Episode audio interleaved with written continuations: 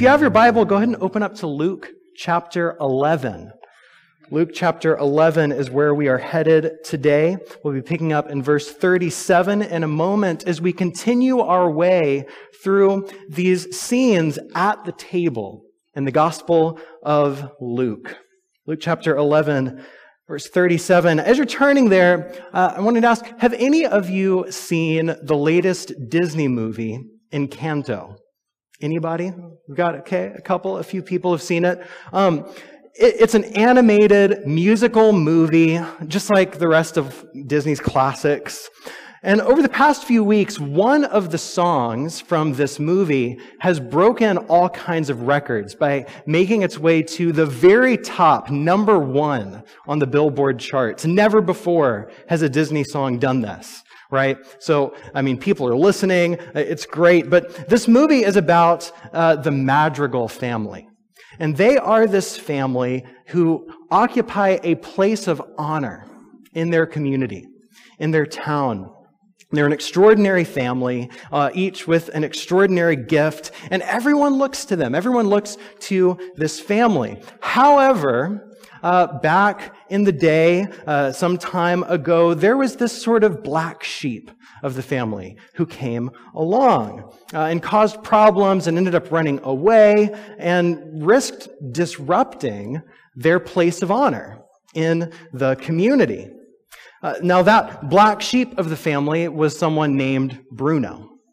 Bruno was his name. And the song from the movie that has ascended to the top of the charts is a song called We Don't Talk About Bruno. We don't talk about Bruno, right? And, the, the name of this song is sort of the unspoken rule of the family, right? Uh, we don't talk about Bruno. We don't risk our family's place of honor in our community. And, and, so throughout the song, each verse is sung by a different member of the family, singing about, you know, how they experienced Bruno and stuff, but then it always comes back to, we don't talk about Bruno. So I guess they don't talk about Bruno, but maybe they do sing about Bruno is, is what you take away. You know, it's just kind of this ironic thing. Everyone is sort of saying their own piece about it. But after the song ends, the family is all gathered around the table for a special dinner. And everything needs to go perfectly at this dinner, right? There's, there's a lot at stake in, in what's going on in the, in the movie, but I'm sure you can imagine that right after this song has occurred, there's a lot of tension in the room. There's a lot of tension around the table. And the, the question is right there in front of them. Are we going to sort of follow the rules and have a nice family meal? Or are we going to talk about Bruno? Right? You know, which is going to happen? Are we going to pretend like everything is just fine? Or are we going to address the problems that are beginning to emerge in and among our family? And this really is the central question at the heart of the movie. Uh, and I, I, won't give away or explain anymore. It's a, it's a really beautiful movie. I would definitely recommend uh, watching it. There's a lot to reflect on. And, uh, you know, if you do watch it, then enjoy having We Don't Talk About Bruno stuck in your head for the next week or so. Um, but it's great. But see, I love how all of this builds to this scene at the table. Uh, it builds to this scene around the table with a choice between proper expectations or honest conversations. Right? That's the tension that they have. And of course, scenes like this exist in all kinds of movies and shows. I'm sure you might be able to think of another tense meal scene, right? Where there's something that's unspoken, but everyone's sort of on edge. What are we going to say? What are we going to do? Right?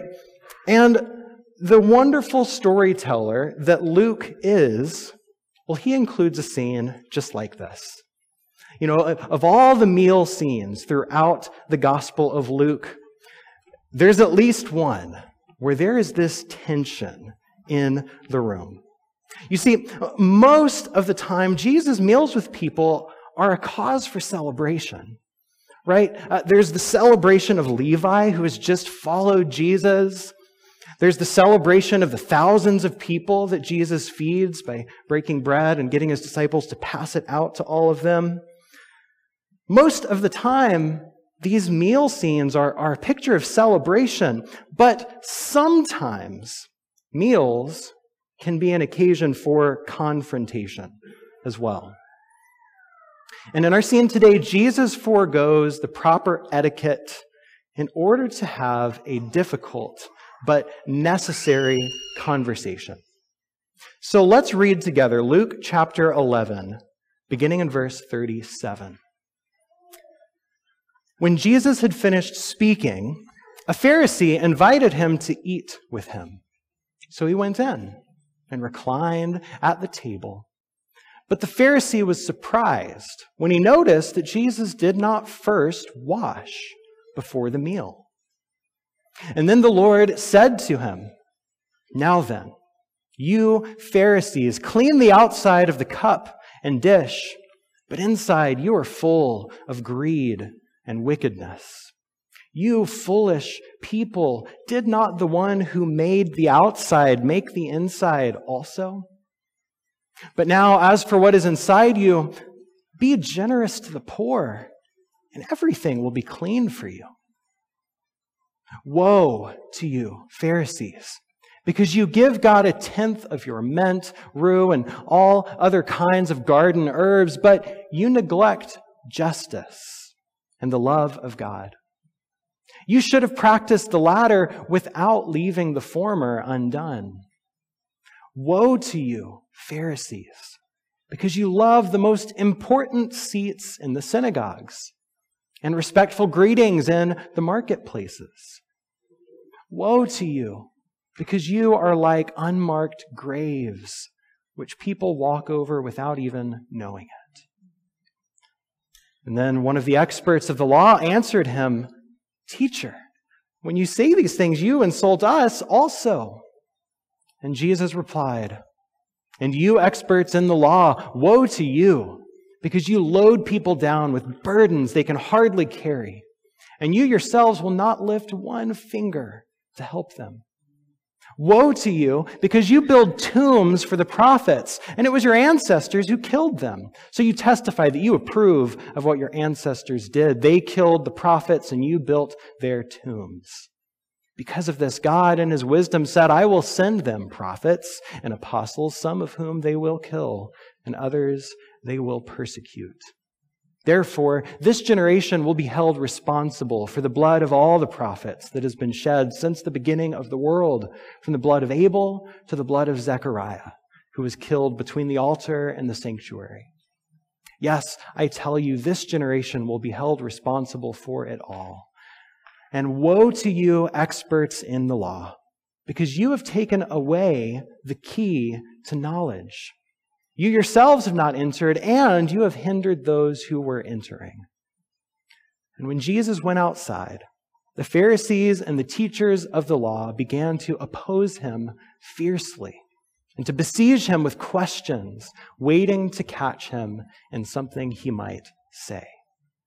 This is the word of God for the people of God. Amen. Let's pray. Oh Lord, we thank you for your word. We thank you that you call us to you. You do not spare hard words, but you call us to your side and our hearts to attend to you. And so, God, I pray that as we consider the words of your scripture together this morning, that you would soften our hearts and sharpen our minds, that we might know you and love you. We pray this all in Jesus' name. Amen. Amen. So, this is a tense scene, isn't it? Right? That, that took a turn. They're hanging out. Jesus is invited over for a dinner, and then things get rough, right? Jesus talks about Bruno. Uh, is you know no other way to put it, right? And so let's walk back through this story and, and see what each movement has for us. Verse 37 begins When Jesus had finished speaking, a Pharisee invited him to eat with him. So he went in and reclined at the table. So you see, Jesus has continued traveling and teaching, and along the way, a Pharisee invites Jesus, this intriguing and influential teacher, to come in and eat dinner. And so Jesus accepts this invitation. It says he goes in to recline at the table, right? And there's our phrase, at the table. That's the phrase we've been talking about this whole time. Now, get adjusted here. Now, before we go on to the rest of the text, I want to pause here and re emphasize something that we've been talking about for several weeks here. And that is table fellowship is this very significant thing right? It's this very significant thing in that culture. Uh, and, and I mean, it is in our culture as well. There's a certain social significance. Who are you willing to eat with and, and, and that sort of thing. But in that culture, there's also this much deeper spiritual significance uh, to eating together, in, in which those who break bread together receive the same blessing that's been spoken over that bread right? This is what's going on when people sit and eat together. So it is an even more significant thing that even though there have been these rising tensions between Jesus and the Pharisees throughout the Gospel of Luke, that nonetheless, they still eat together. They're still eating together here, right? The, the Pharisees invite Jesus, and Jesus accepts that invitation. And, and I think this is a challenge for us as we continue forward, right? Are we able to sit at the table with those who we have tensions with, with those who we might disagree with? Are we able to join together? Another way of putting it is our table as big as Jesus' table? Right? He eats with sinners and tax collectors. He eats with Pharisees. He breaks bread for the thousands and feeds them all. Is our table as big as Jesus' table? Right? That's a challenge for us to consider. Throughout this whole uh, series, all these different stories that Luke tells, he's challenging us into this. And so Jesus joins the meal but then, of course, things take a turn. In verse 38, the Pharisee is surprised when he notices that Jesus did not first wash before the meal. Now, a couple of things here. Uh, first, the Pharisee is surprised. This word can be translated astonished or, or marveled at, right? And it's a reaction we see a lot throughout the gospel story. The, the crowds are often astonished at something that Jesus has said.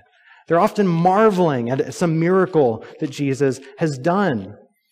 But this word is not always positive.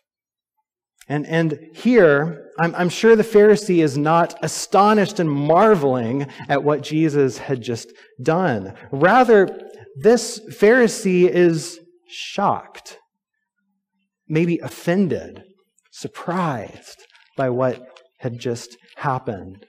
And what did just happen, right? It says that Jesus did not first wash before the meal. And I have to be honest, uh, reading this kind of hits a little bit differently than it might have a few years ago now that we have hand sanitizer in every corner of our lives, right? It's like, oh man, why didn't he just wash his hands? But most scholars agree this is not primarily about sanitizing. Uh, it's not primarily about, you know, wash your hands before you eat. Rather, um, the, the word used here for wash has the same root as the word that is translated baptism. Uh, baptize. So, so this is referring to some kind of ritual act that the Pharisees had, had enacted and, and come to expect in their gatherings. It wasn't technically part of the law, but it was proper etiquette with the Pharisees. And Jesus just skips it. He just totally skips it. Now, uh, maybe it is as simple as the fact that Jesus was, you know, this blue collar carpenter who grew up in Nazareth, and he's just not aware of the customs of these Pharisees. That could be the case, but I think it's more likely that Jesus is doing something intentional here. Jesus is doing something intentional. Uh, you know, prophets often preach with actions and not just words. Uh, prophets often preach with actions and not just words. Isaiah wandered around naked for several years, right? Uh, that was an action that he did.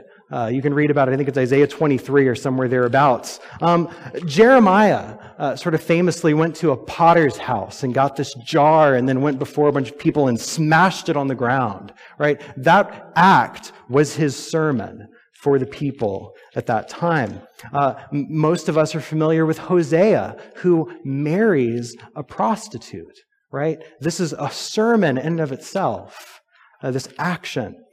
Uh, you know, later on, John the Baptist comes and, and he, you know, lives out in the wilderness and all these things, right? This is an action that is a sermon in and of itself in many ways. Uh, eh, you know, considering the more recent history, someone like Martin Luther King Jr., the civil rights movement, right? He had plenty to say. He had, you know, great speeches, but many of the actions that they took were sermons in and of themselves. Uh, sit-ins or marches or things like that were prophetic actions that, that preached.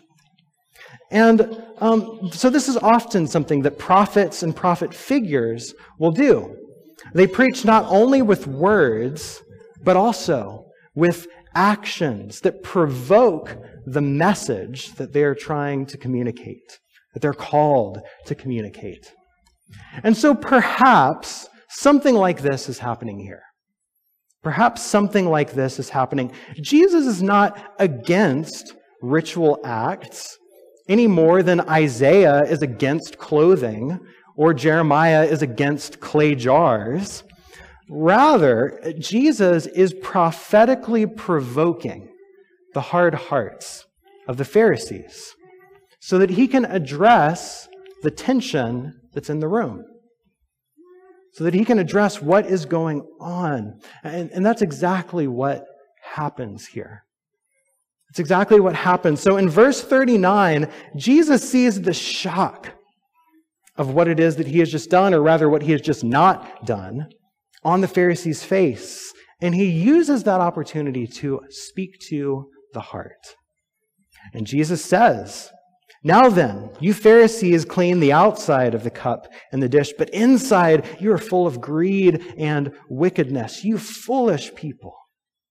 Did not the one who made the outside make the inside also?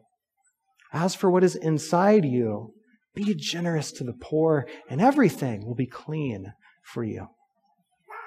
And then Jesus launches, right?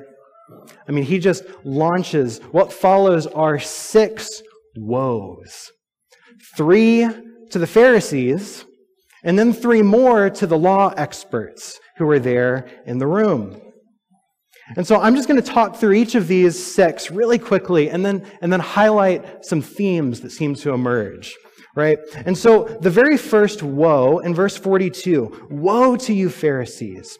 You give God a tenth of your mint, rue, all kinds of other garden herbs, but you neglect justice and the love of God. You should have practiced the latter without leaving the former undone. He's saying, hey guys, you know, you're, you're doing some of the right things. You're, you're tithing, you're giving, you're, you're on and on. This is good. But you're not doing them for the right reasons. Uh, this goes deeper than just what you're doing.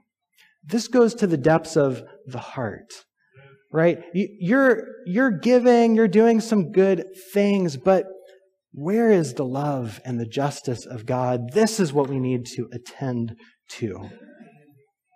He goes on in verse 43 Woe to you, Pharisees, because you love the most important seats in the synagogues and you love those respectful greetings in the marketplace, right? Again, there's this emphasis on the outside.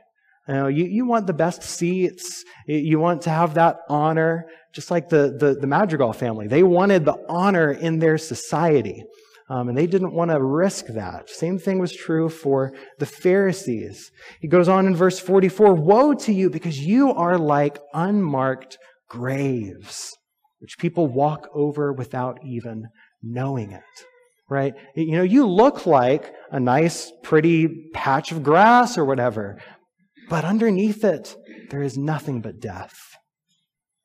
So he keeps digging deeper into them. And then, you know, one of the law experts who's there speaks up and says, Hey, teacher, what you're saying is insulting us too. And he's like, Oh, now that you bring that up. And in verse 46, he continues, You experts in the law, woe to you as well, because you load people down with burdens they can hardly carry. And you yourselves don't lift a little finger to help them, right? You've read the law, you know all the long lists of things you're supposed to do and not do, and you just sort of heap that on everyone else. And then he continues in verse 47 another woe, woe to you, because you build tombs for the prophets, and it was your ancestors who killed them. Uh, and he goes on for a while about this, and he, he says, you know, all the way from Abel to Zechariah. Uh, and, and what's going on here is, you know, Abel is, is in Genesis chapter 4, is, is the first person in all of Scripture to be murdered uh, by his brother, Cain. And then Zechariah is uh, probably referencing a story in Second Chronicles chapter 24, which in the order of the Jewish Bible is the last prophet to be murdered.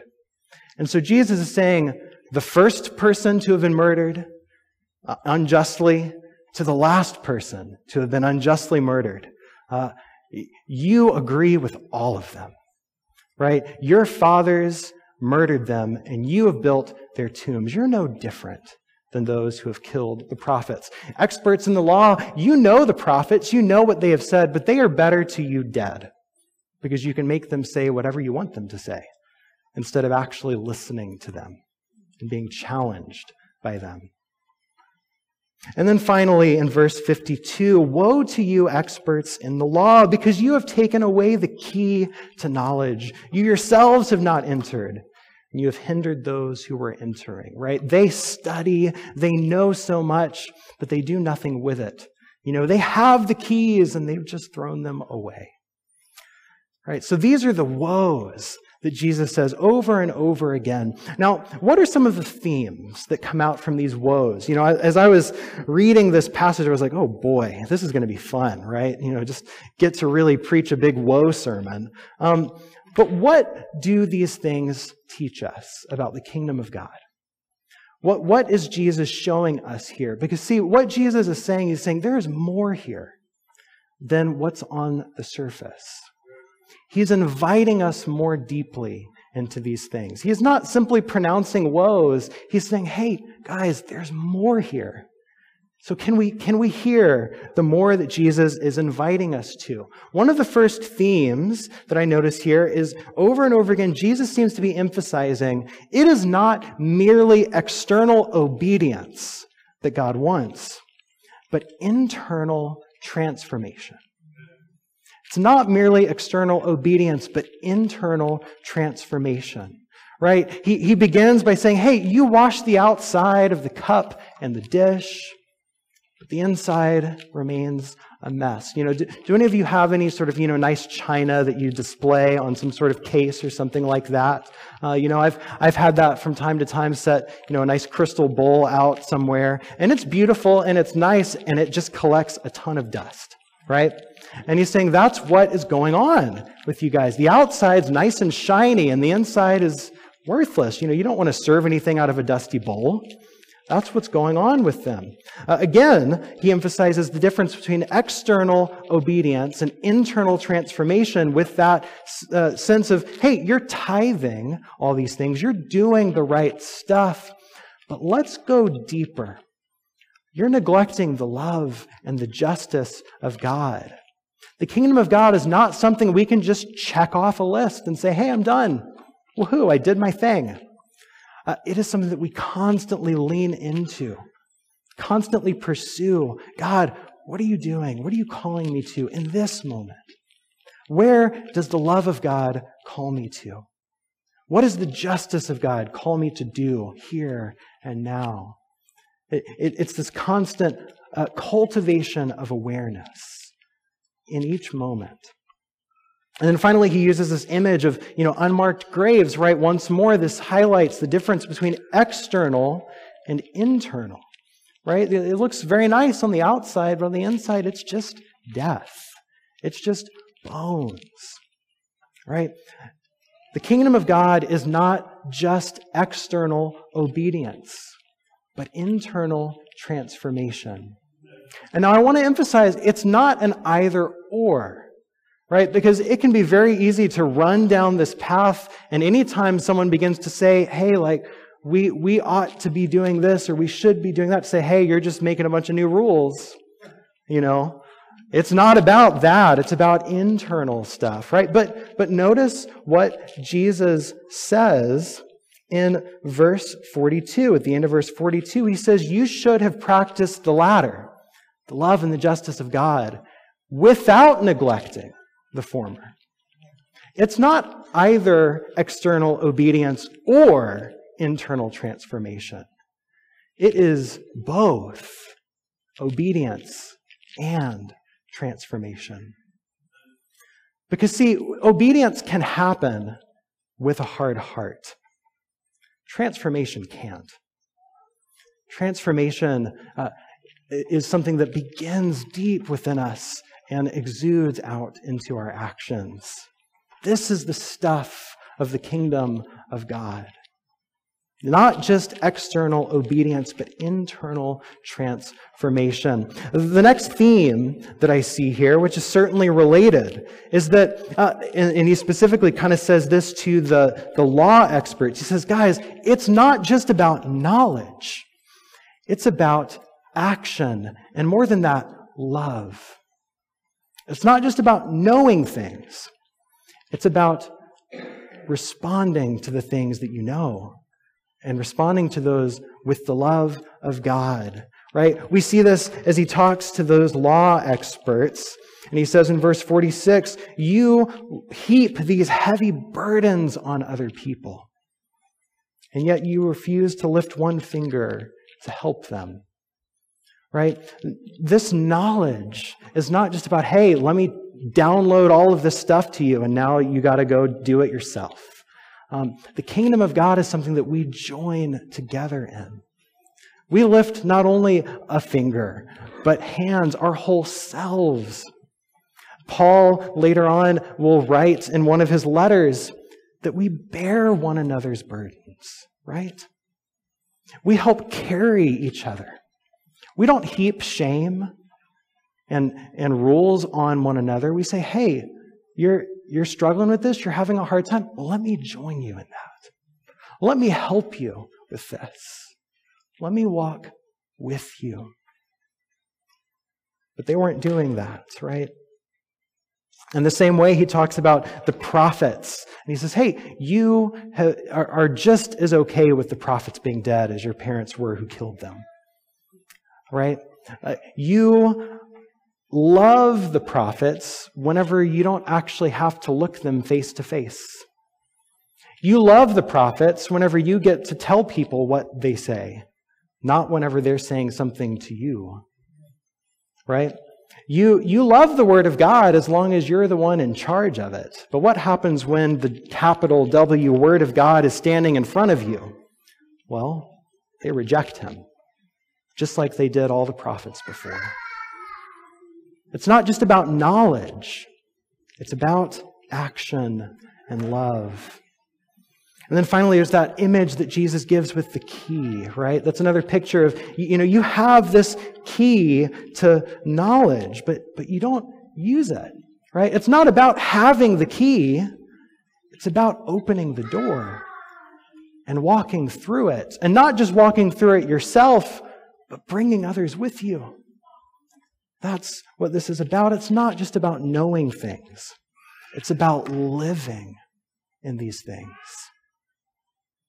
At the end of Jesus' Sermon on the Mount, and he also, uh, you know, that's in Matthew chapter 7, we also see this in the chapter before this, in Luke chapter 11, verse 28. Jesus said, Blessed are those who hear the word of God and obey it.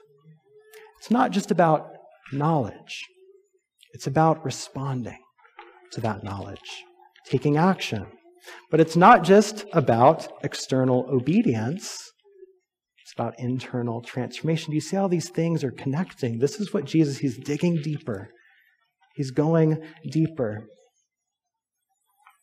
And then finally, another theme that I see here through many of these woes is that Jesus is beginning to redefine their goal. He's redefining uh, what they are pointing to. You know, uh, he's redefining purity. You know, their, their emphasis on purity is, you know, we need to make sure that we wash our hands, do the right rituals. We need to make sure that, you know, the, we look great. People can, can look at us and give us greetings of honor and we get our best seats in the synagogues and on and on, right? That's what purity is all about. That, that's what this is. But you know, purity, or perhaps to put it one way, salvation, right? The goal of what God is doing. Salvation is not just about being free from other people, right? That's kind of what they're doing. I don't want to get stained by you. I don't want to get touched by you. But salvation is not about being free from others. Rather, salvation is about bringing others into freedom. It's about bringing other people along into the kingdom of God. He says that right at the very beginning, right? He says, You foolish people. In verse 41, as for what is inside of you, be generous to the poor, and all things will be clean for you.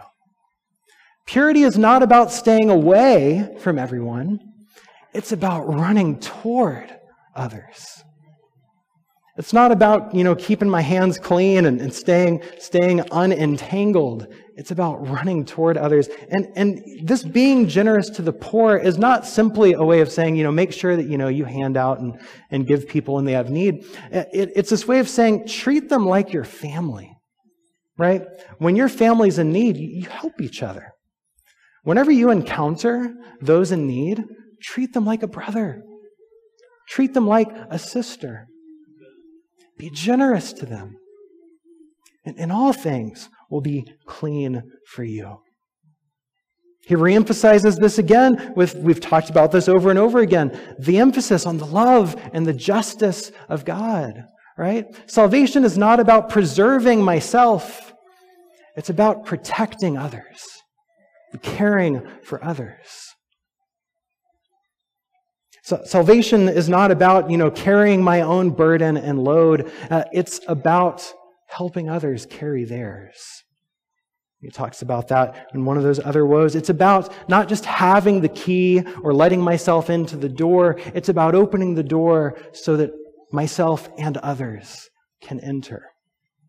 Now, this radically reshapes the vision of salvation they had in their day, and I think it radically reshapes the vision of salvation that many of us have had for ourselves. Right? We have often heard salvation is about me getting to heaven. Salvation is about me being saved.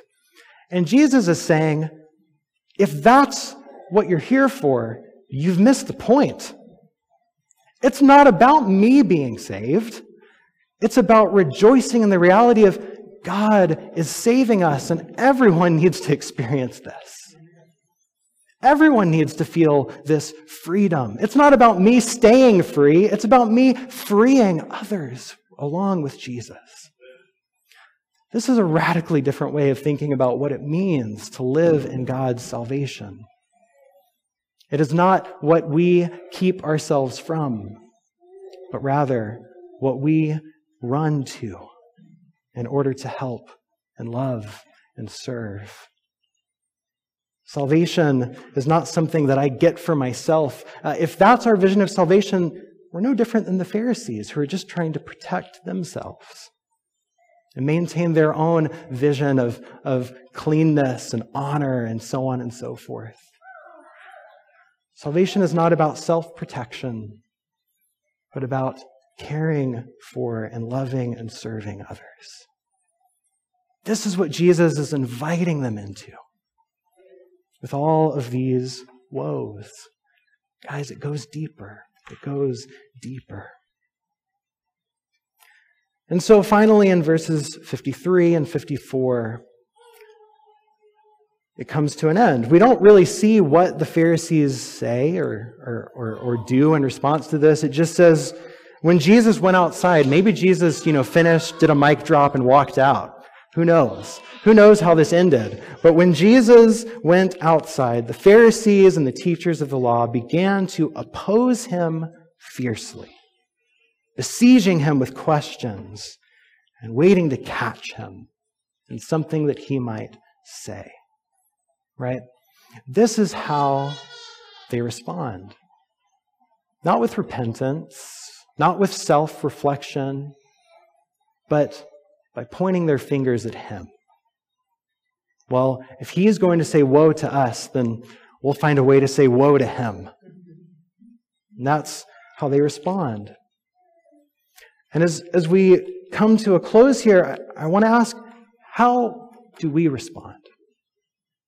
How do we respond to this kind of thing? Whenever we are confronted, right? Whenever that sort of tension is broken, you know, whenever we move beyond the sort of surface level niceties of proper table etiquette into the deep stuff of life, how do we respond?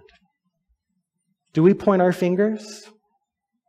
Well, you know, maybe I did that, but but look at them, right? They're much worse than me, right? Pharisees do that all the time. Or, you know, maybe it's pointing the finger at, at the one who's confronted us. Well, you don't have any right to do this, right? That's exactly what the Pharisees do here.